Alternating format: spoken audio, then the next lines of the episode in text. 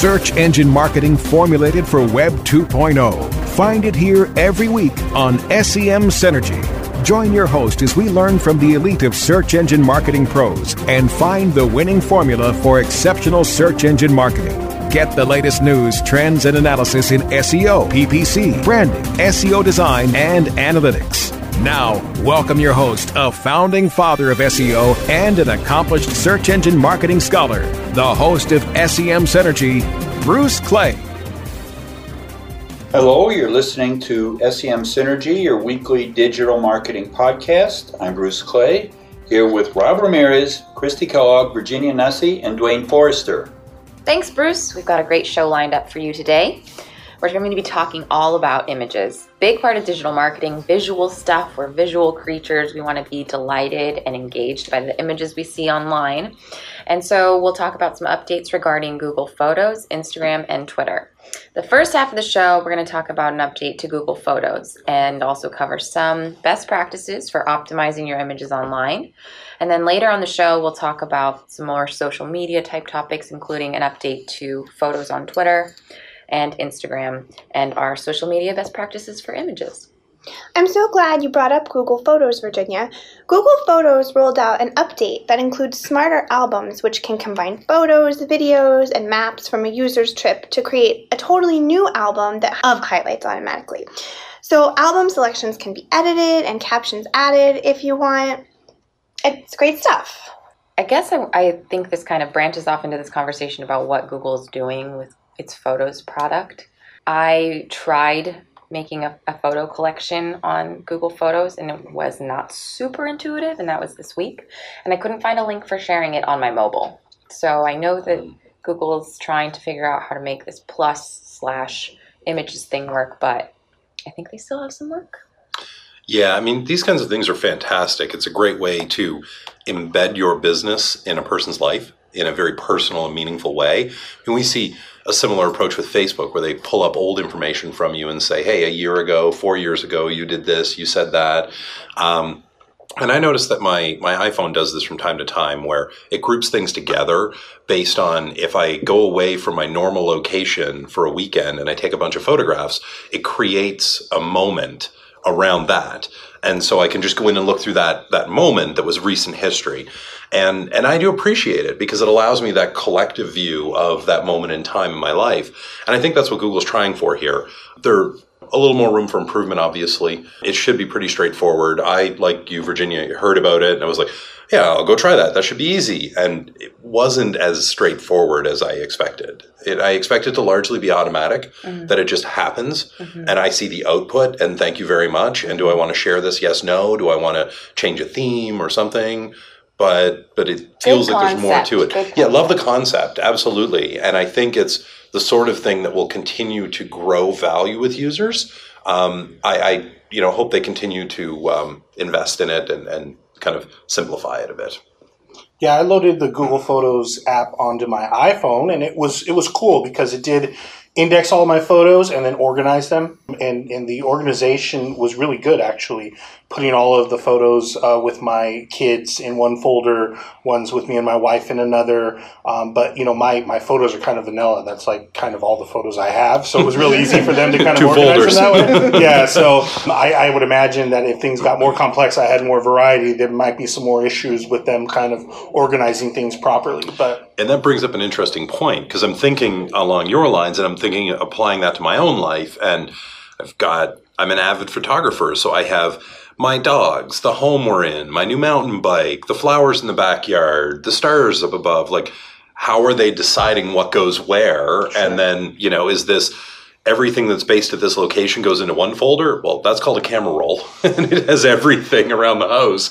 But then, you know, are flowers the home, or are flowers, you know, botany, and you create that for me, and then bring everything over there. And and people who do have a diverse set of collections like that could grow to be as complex as just trying to find one photo in 2000 on your phone. So it'll be interesting to see. I'm I'm going to dig in a little more on this and see if I can uh, push that limit. Yeah, I think I'm going to do the same. I would think that it would also do it by geolocation. Oh, yeah. Because I do a Yeah. fair amount of traveling all over the place. Exactly. I have found that many of my photos are this is me in Tokyo versus me in Europe versus Right. me here versus Right. even here where. Yeah. Um, it would seem as if that would be a natural way to do it. Uh, What about um, image optimization tips?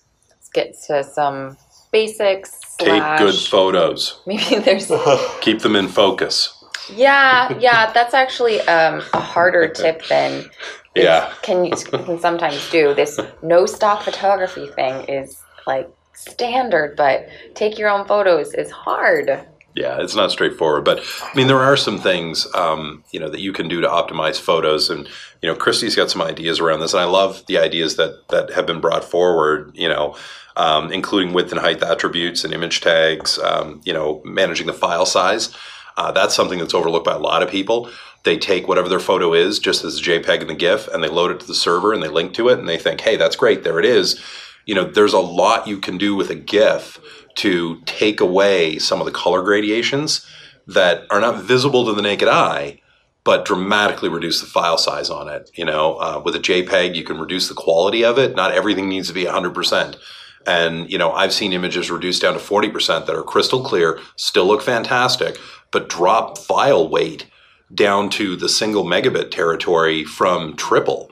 Yeah. And it makes a dramatic difference, especially in this, especially today. I mean, AMP and how that's impacted and mobile and all of it. It, you know, that that is a really key thing. Right, and page speed is the big one, right? In my opinion, anyways, it's definitely worth the time to save your images in the dimensions that they'll be displayed Yeah. uh, on on the page. And, Yeah. and a lot of e-commerce sites don't do that. Nope. Um, they figure the browser's going to go ahead and resize it. Let's let them do it. Uh, so they save one version of an image, a really large version, and then it gets resized by the browser, and that is a, a, a tremendous strain on the resources and the speed of the site overall. So it's always worth the time to actually not only define width and height, that's important as well, but that's more important so the browser can reserve the space on the page for those images um, and, and have text wrap around it naturally. Even if the image isn't loaded at that time, they know that something's going to go there, how large it's going to be. So they're able to render the page quicker. But the resizing of images is something that too many people just uh, don't do properly. I have a, a good story about that. I was evaluating uh, a, client site, and all of a sudden he complained that you know the click-through rates dropped off the face of the planet. They weren't getting conversions. I go in, I start analyzing his site. The first thing I did is go to the homepage. It took 23 seconds to load. Apparently, marketing had control over the hero banner. Hmm. And they loaded a seven point some megabyte hero banner up because they said, well, you might be looking at it on a big screen. and so they loaded this horrible banner at the top of their homepage, which just totally shut down everybody going to it. now, uh, height and width has been out there for a very long time. I mean, we've been hearing about it from Google as one of their webmaster guidelines. But as I understand it, it is now uh, in AMP, it is mandatory to have height and width on your images. Yeah. And because of responsive, Mhm. you really not just have to have height and width, you have to have a minimum width, Right. and you have to be able Absolutely. to get it to Yeah. scale. Otherwise, some of your images will be like tiny little Yeah. thumbprints. Yeah. Which then, you know, that takes us right back to the quality of the original image. I mean, you have to be able to account for the quality at all sizes, you know. We went through this, you know, there was a period of glory days where we didn't really have to pay attention to images too much, you know, where it was just throw it in a container on the web page, let the system do the resizing, the browsers took care of it all. That was it, you know. Page speed's not really that big of a deal. It was more of a perceptional issue. And today we don't have those options. It's it's as I think of it, it's yet another shortcut in the world of SEOs that has gone away. And it forces you to do actual work, real work. And so you start to see things like apps that are available that will automatically resize for you. You know, um, software that lets you take the photo in and then will give you a series of options of how you want this thing done and saved, and then you call it from that location. You know, there are businesses being built around these ideas today, and they seem a little ahead of the curve now. But in the next two years, they are going to be right on the money where businesses are that's the natural natural way it's going to be Stock photography forces businesses to take their own photos under their own control. They invest in it, they feel it's an asset, they need to store it somewhere, they need to make size requirement changes. A service allows you for one flat monthly fee, manage it, store it, access it, all of it. You know, and to Rob's point, I mean, e-commerce sites, holy cow, like the fast movers in this area who take those stock images that they get in and put them through a system that optimizes them, they're going to see an advantage moving forward. Yeah. And that they're just, you know, Yeah, who but- wants to win? Yeah. Well, like- actually, I think everybody needs to load their website on a modem just once. Yeah, yeah, exactly. You know? Exactly. And go make some tea while you're waiting. because uh, if for those of us that remember modems, and I remember the conversation we had at dinner one night with David, and he actually downloaded the modem sound as one of his ringtones. Yeah. Exactly. That is cool. Exactly. Uh, but anyhow, um, w- for those of us that remember this, uh, I remember doing the research, and what I did was I took a one by one pixel transparent GIF hmm with a minimized black and white color palette, Right. As compressed as you can get it. It was Mhm. still 42 bytes. Yeah, How big is your logo? exactly. Right? Exactly. How big is that image that you think, oh, I'll just throw it up there? Yeah. And how many words could you get for that same image? Yeah. And and if I took a you know a 300k image and made it 150, some people would say, yeah, might save a fraction of a second. Now, how many do you have on your site? Yeah, Yeah. right, right. Yeah, and you know, one other thing is uh, image quality is uh, directly related. There's no doubt about it to site quality, page quality. So any any client that we have or, or site that comes to us that has a Panda issue, uh, Phantom, uh, some of these issues that that judge the quality of a page. Um, you know, you just have to look at Google reverse image search, right? You can throw any image into Google reverse image search, and it's going to return all the different versions it found online. Uh, if your images are not unique, uh, it could be getting you in trouble. Bottom line, it's worth the time to go ahead and But- and take unique And, images. and one more thing: when we ran our tests on our website through PageSpeed, Mhm. it came out and it told us what the page speed was, and we looked at all the variables because we do that. hmm You know, we optimize all of it, and then we went and ran web page test. hmm Now, a lot of people don't do that. Yeah. But web page test will pass it twice. Mhm. So they'll get the initial load, secondary load. It'll analyze caching, things like that. What it showed were additional factors that were not in page speed. Right. And when we cache and set the cache dates and Mhm. you know optimized it as best we can, hmm then went back and ran page speed, our score improved, Yeah. but there were none of the variables that we changed listed in page speed. Yeah. Mm. So it, it's a more complex thing. Mm. Uh, I'd recommend everybody run web page tests just to Well, and- you know make sure it's okay. You know, I'll tell you, if people are thinking that, you know, images aren't that important, I mean, how people consume content, you know, people want video. Next, they want images. The very bottom of the pile, they want words to read. You know, that's just a general human nature. It's, it's, people don't go shopping for a new pair of boots by looking at anything other than images 1st Mhm. you know? These have been so many great SEO tips for photos. We've got to take a quick a, We've got to take a quick break, but when we come back, we're diving into the latest updates regarding images on Twitter, as well as the awesome updates to Instagram that rolled out this month. We'll also talk about brands and how they can better leverage Instagram. Stay tuned, more SEM Synergy on the way. Don't go away. SEM Synergy will be right back.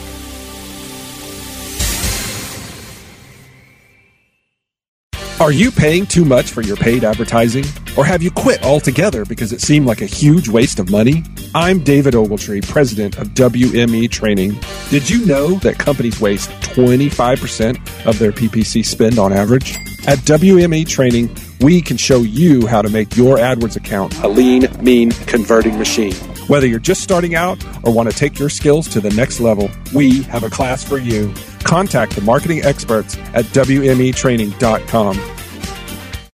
Great websites today need expert web design and development and need to be e-commerce ready and mobile friendly. But building a marketable and profitable website can be an uphill climb. Ready to make your new website or replace your existing website? Think Orange as the new way to get in the black. Orange Hill Development works with Fortune 500 companies and offer the same top quality development service at a fraction of what other providers charge. Brands like Absolut, Carlsberg, and Nestea trust Orange Hill Development. Find out why you should trust your website with Orange Hill.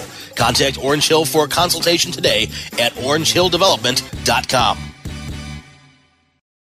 Hey, this is Danny Sullivan to talk to you about Bruce Clay Incorporated. They've made Inc. magazine's list of growing private businesses and have exhibited and sponsored at my conferences since the very beginning. You've seen their search engine relationship chart or you've read their SEO code of ethics, so you know they're SEO experts. But did you know they can help you with PPC, web analytics, web design, marketing strategy, promotion, and branding? Yep, get everything you need for success in the online marketplace. You can check it out from the professionals at Bruce Clay Incorporated. For over 10 years with offices worldwide, they've got the answers you need. Check them out today at bruceclay.com.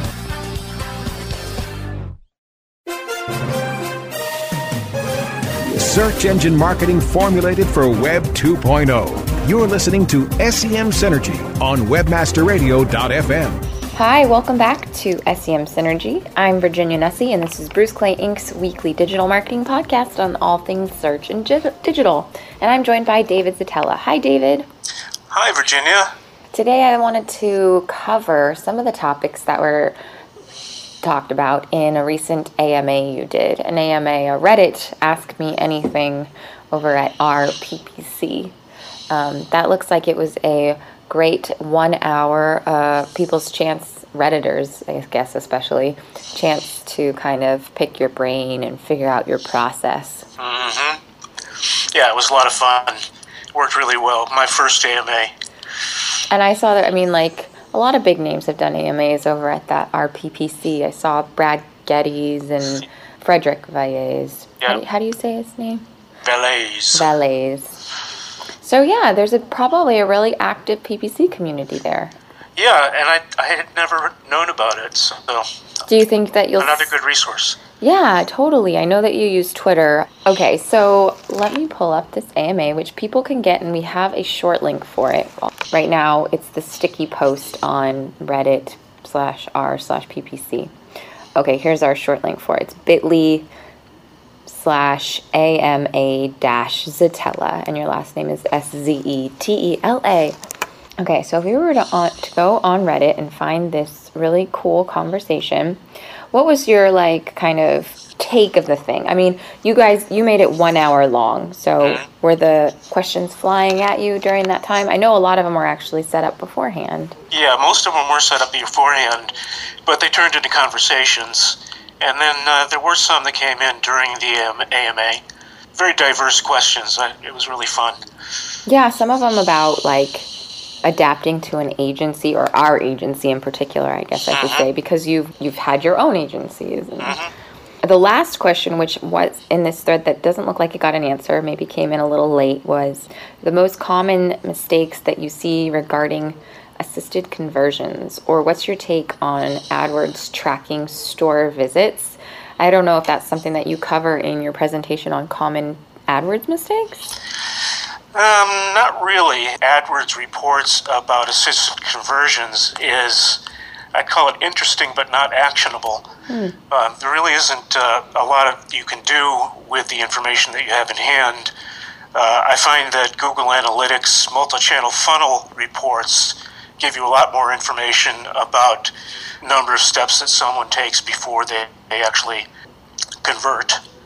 And it's actually actionable because you can break it down by campaign, ad group, and keyword. Well, that's really that- helpful. And then the uh, AdWords tracking store visits, I haven't tried them yet. We haven't had any clients that uh, have brick and mortar places. I've read about them and they seem like they would work, but uh, I can't speak from experience. Cool. Now Pet Piranha has an answer. I hope they're listening to the podcast. okay, so I'm going back up to the top of this thread here because um, people aren't aren't familiar with Reddit, comments are voted up based on you know how popular they are, so they kind of rise to the top of I the didn't know that. of a thread. Yep. So the most popular question was from Ginny Marvin, you know Ginny over at uh, Search Mar- Search Engine Land. I know her as like kind of one of the editors of, of the PPC area. Right. She's great. She um, she asked for how our team at Bruce Clay Inc. has influenced your approach to paid search at all, and if there's any synergies in the ways teams or clients look at PPC and relates to the overall marketing strategies. Now, I'll add to this a little bit too because I was in a call with you and a client the other day as we were kicking off a new project and I heard you describe our process is very team oriented and so we have our team here which you know you lead as the VP of search marketing and I wonder if that's different than other agencies or Well, I'm not sure. I suspect yes, because uh, communication between departments, even in small companies, um, frequently is is uh, less frequent and less deep than it should be. Um, and I'll have to say that, especially recently, the SEO team and the PPC team have uh, started to meet regularly, uh, share reports regularly, and um, it's helped. It's already helped immensely. I mean, we we pull up, uh, for example, we pull up uh, channel reports when we are reporting on monthly uh, performance, and we show the client not just the number of conversions and the uh, average order value and the revenue, et cetera, uh, from PPC. We show the uh, all of those data points for organic, direct, um, you know, any channel that is pushing traffic to the site. So frequently we- we're able to say, uh, for example, all the other channels suffered, but PPC saved the day. Or conversely, um, all of the channels suffered, including PPC, so maybe there's something wrong with the site, or maybe it's due to seasonality. Or, you know, I stopped a PPC campaign and organic also suffered, and then you see that there's a synergy with the branding or that kind of thing. Exactly. That's really cool. Okay, awesome. Okay, the next post is about your offer, which we'll kind of repeat at the end of the show here, but you've got a PDF copy of your book and also a presentation on AdWords mistakes, which people can get, and you gave out your email here. So is that something we can share with podcast listeners too? Absolutely. Sure. That's dszetela at bruceclay.com. So, hey, what do you think are the biggest changes in your personal approach to PPC over the last 15 years? the answer I gave pertained to client satisfaction. Uh, you know, I, I, I've learned an immense amount about how and when and uh, what kind of information uh, we need to share with clients, and especially how to resolve issues with, with a variety of client personalities. Another thing that I think has changed a lot is the mantra uh, up to two or three years ago was the more keywords, the better. And I, re- I remember uh, very when I was very proud to have built my first million keyword account. you know, we, we had covered every every possible long tail keyword, and uh, quick, quickly found that dealing with a million keywords imposed a, a huge overhead managing the account, uh, trying to pull it into AdWords Editor, trying to f- find things in the, in the native interface. Started to pursue a different approach called Keyword Light, where we would start uh, a new account advertising with you know the very obvious and the very important core terms, and then we would wait to see which were the uh, ad groups that gained the most most traction in terms of conversions and conversion rates, and then we would start to uh, build those out with more long tail terms. That makes sense. So you find what's working and then build from there instead of That's just right. kind of throwing every piece of spaghetti you have at the board. Right. Yeah, when we do audits now, one of the things we do is calculate uh, the number of uh, keywords that have never converted and the number of keywords that have never um, and that has never accrued any impressions, meaning no one's ever searched on that term. And uh, frequently we see accounts where you know there may be 22,000 keywords and only 100 of them have ever converted. Um, that usually also means that the account has spent a lot on clicks that didn't convert. So uh, we also calculate the amount of money lost to clicks that didn't convert. Okay. So it's usually an indicator of, uh, you know, things that really need to be uh, tackled first. Uh, I'm going to go off book here and for a second and ask about the audit process. I don't think this is kind of d- dived into in this AMA, but um, you've been doing a lot of audits um, because we do offer a free uh, 15 minute audit at like the conferences and stuff, you know, Right. so that people can kind of see what it is they're missing from working with you.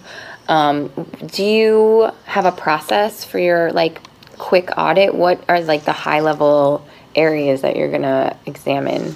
Yeah, we've got a, a very detailed process. It's a, a four-page document with, um, you know, several, many different checkpoints uh, that we look at, um, trying to find mistakes and trying to find miss, missed opportunities. So, uh, for example, we'll look at um, the the ads and the ad copy and the messaging, and uh, provide feedback on that. Uh, one of the most frequent mistakes I see, and this is in the slide deck that uh, we'll be giving out, is that advertisers are running too many ads per ad group. Uh, they think that's a good idea because they think they're testing those ads against each other. And uh, the fact is that uh, almost always they let that test go very long, and as a result, they may be they may be running five loser ads against uh, one winner and one clear winner. And you know the, the the easy win, the easy quick win, is to just shut off the, the ads that are uh, not performing as well as the winner. So we, we look at ads, we look at keywords, uh, we look at the keyword match types, and uh, another tip is that uh, we we've settled on using only uh, broad match modified and exact match keywords. We're no longer using uh, phrase match because for some reason the cost of phrase match clicks has risen over the past year, especially, um, and we, you know, the search terms are pretty much covered by the broad match modified keywords. So we look at keywords, we look at the landing page, um, we look at all the ad extensions. Another another fun one is, I would say, 80% of the audits reveal that uh, ads are being served outside of the geographic target that the advertiser has chosen. Um, and so we look at that and we calculate exactly how much has been spent on clicks outside of the geographic location, and frequently find you know it's thousands, tens of thousands of dollars uh, that the client wasn't even aware of. So uh, that's another quick fix. Why would an ad be served outside of the location that they set? because um, you know I'm, I'm, I'm not going to say this is kind of a Trump, Trumpian thing to say. I'm not going to say that it's a, a blatant money grab by Google. so I'm definitely not going to say that. But uh, the fact is that uh, by default, uh, there's a little advanced geographic setting that sh- says uh, I'll, I'll paraphrase it something like show my ads to people uh, in my geographic targeted location and people that from outside the location that might be interested in my products or services. And um, you know that sounds innocuous, but what it does is gives Google carte blanche to spray the uh, ads all over the world. Uh, and the, the fact that that is uh, the default setting is uh, the thing I'm not going to say. But it's easily fixed, and that's another quick, easy win. Okay. All right. Got to know what you're looking for, though. Yeah. It's in the dimensions tab. Uh, so here's a question about targeting methods on Google Display Network. I'm going to kind of fast forward through this question. So the question was Do you have preferred targeting methods on the GDN? And you said custom affinity audiences because of the best possible precision, marketing, remarketing lists. Um, Oh, okay. So then the person asks, What do you mean by the best possible preci- precision here? And then you say, The ability to hyper target ads to people in your target audience or even a subset. and somebody asks for a guide or recommendation for setting these up, he doesn't really didn't. I didn't see that before the end of the AMA. Yeah, that's cool, but I don't know if you have written anything about this or if you know that you know maybe Google has something on this or uh, another another organization has written anything on hyper targeting ads with custom affinity audiences. You know, I ha- I haven't seen a lot of resources uh, by third parties. You know, I've seen a handful of articles about affinity audiences, at least one that I've written myself, um, custom affinity audiences. Uh, I'd say that the best resource right now uh, is the set of help pages uh, right in AdWords. Okay. Uh, they still don't really go as far as they should in giving uh, examples. You know, it's, it's uh, they, they might supply one example, but it, it doesn't uh, doesn't uh, li- leave the person educated about how they need to apply it to their uh, situation. That's a good content hole. I know that um, one of the writers here at the company had followed along with your um, AMA, and afterwards she was like, "There are a lot of seeds of good content here that you know together we might just need to expand on." Um, Well, I wish I could say that my uh, the, book that is currently being sold out there that I wrote um, on, I think in 2009. I wish I could say that was a good resource, but unfortunately, most of these, uh, you know, th- most of the uh, targeting methods that I really like were not uh, existent back then. But there is a rumor that um, there may be another book coming out someday. yay! I, I've heard that rumor. Have you really? Um, and then what's what is your PDF book? Is that the same book or is that different? That's the book that I wrote for Wiley Sybex back in 2009. Okay. Called uh, PPC on One Hour a Day. Got it. Okay. Question about edu. There's actually a couple questions about education. I've lost one of them now, but then there was another about certifications and stuff. What are your feelings on that? Uh, I love the AdWords and Bing Ads uh, certifications. I think they're uh, AdWords. Bing Ads only has one, but Ad, AdWords offers let's see six, seven if you include Google Analytics, and they are uh, difficult enough that they require study. And uh, we found it to be a, a great way to bring uh, new hires up to speed quickly. You know, I almost never, even with senior people that we have, we've hired, I've never seen somebody that has a complete uh, a set of skills that cover all the topics that Google offers, including myself. I'm going. I'm going to uh, pass the shopping certification next week. Yay! I know we're Yeah. collecting them those certifications around That's here. That's right. Kyle's got the most. Deep competition. Okay, let's see. Let's do one more before we finish off here. Um, how about that big topic that everybody asks about, which is what's going on with removing sidebar ads in Google search? What, who's going to get the impact? Yeah, well, unfortunately, there are winners and losers already. And um, the winners are companies that can afford to, uh, to some extent, buy their way to the top of the page. Um, but even even more pertinent, uh, they're using all of the ad extensions um, and maximizing the amount of real estate that their ads occupy on the search results page, uh, so that they can actually uh, sometimes push their competitors down further in the, in the uh, ranking. Um, and as we all know, uh, more real estate equals better click-through rate. Better click-through rate equals better quality score. Uh, better quality score uh, leads to lower CPCs, which is directly related to profitability. So it's important to to be up there with all of your uh, ad extensions.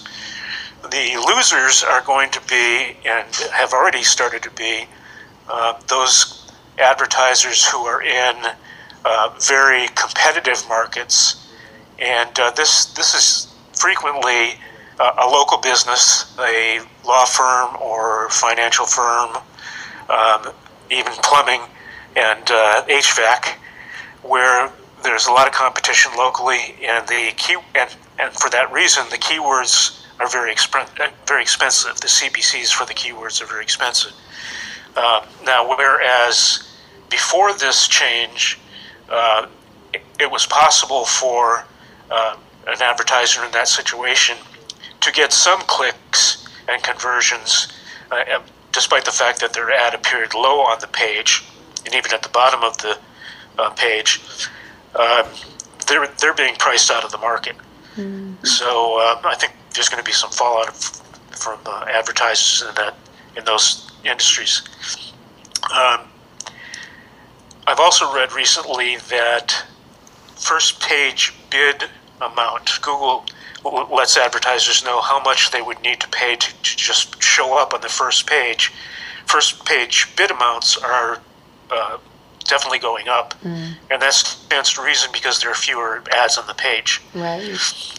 But across I did hear the board, from, from, doesn't matter your industry, right? Just across right. the board. Mm. I did hear from uh, Frederick Vallaeys when I interviewed him on my show uh, this week that Google, when he was with Google, they did experiments that led to this action, and they found that the ads at the bottom of the page outpour- outperformed the ads on the side of the page.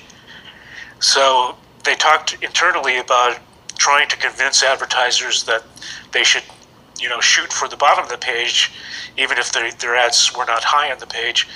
And uh, they, Google just concluded that uh, that was just counterintuitive and people wouldn't believe it.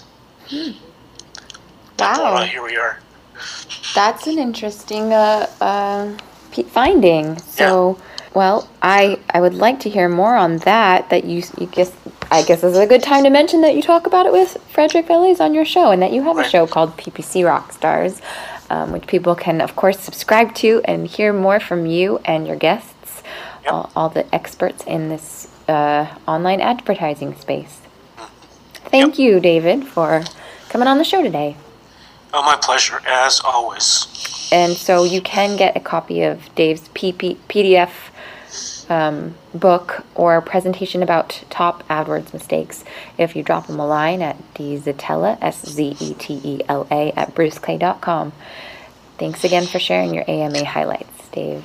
Anytime, Virginia. Thank you for listening. If you want to hear more, please subscribe to the show, and then new shows will be in your podcast player when you're ready for them. From all of us at Bruce Clay Inc., see you next week on SEM Synergy.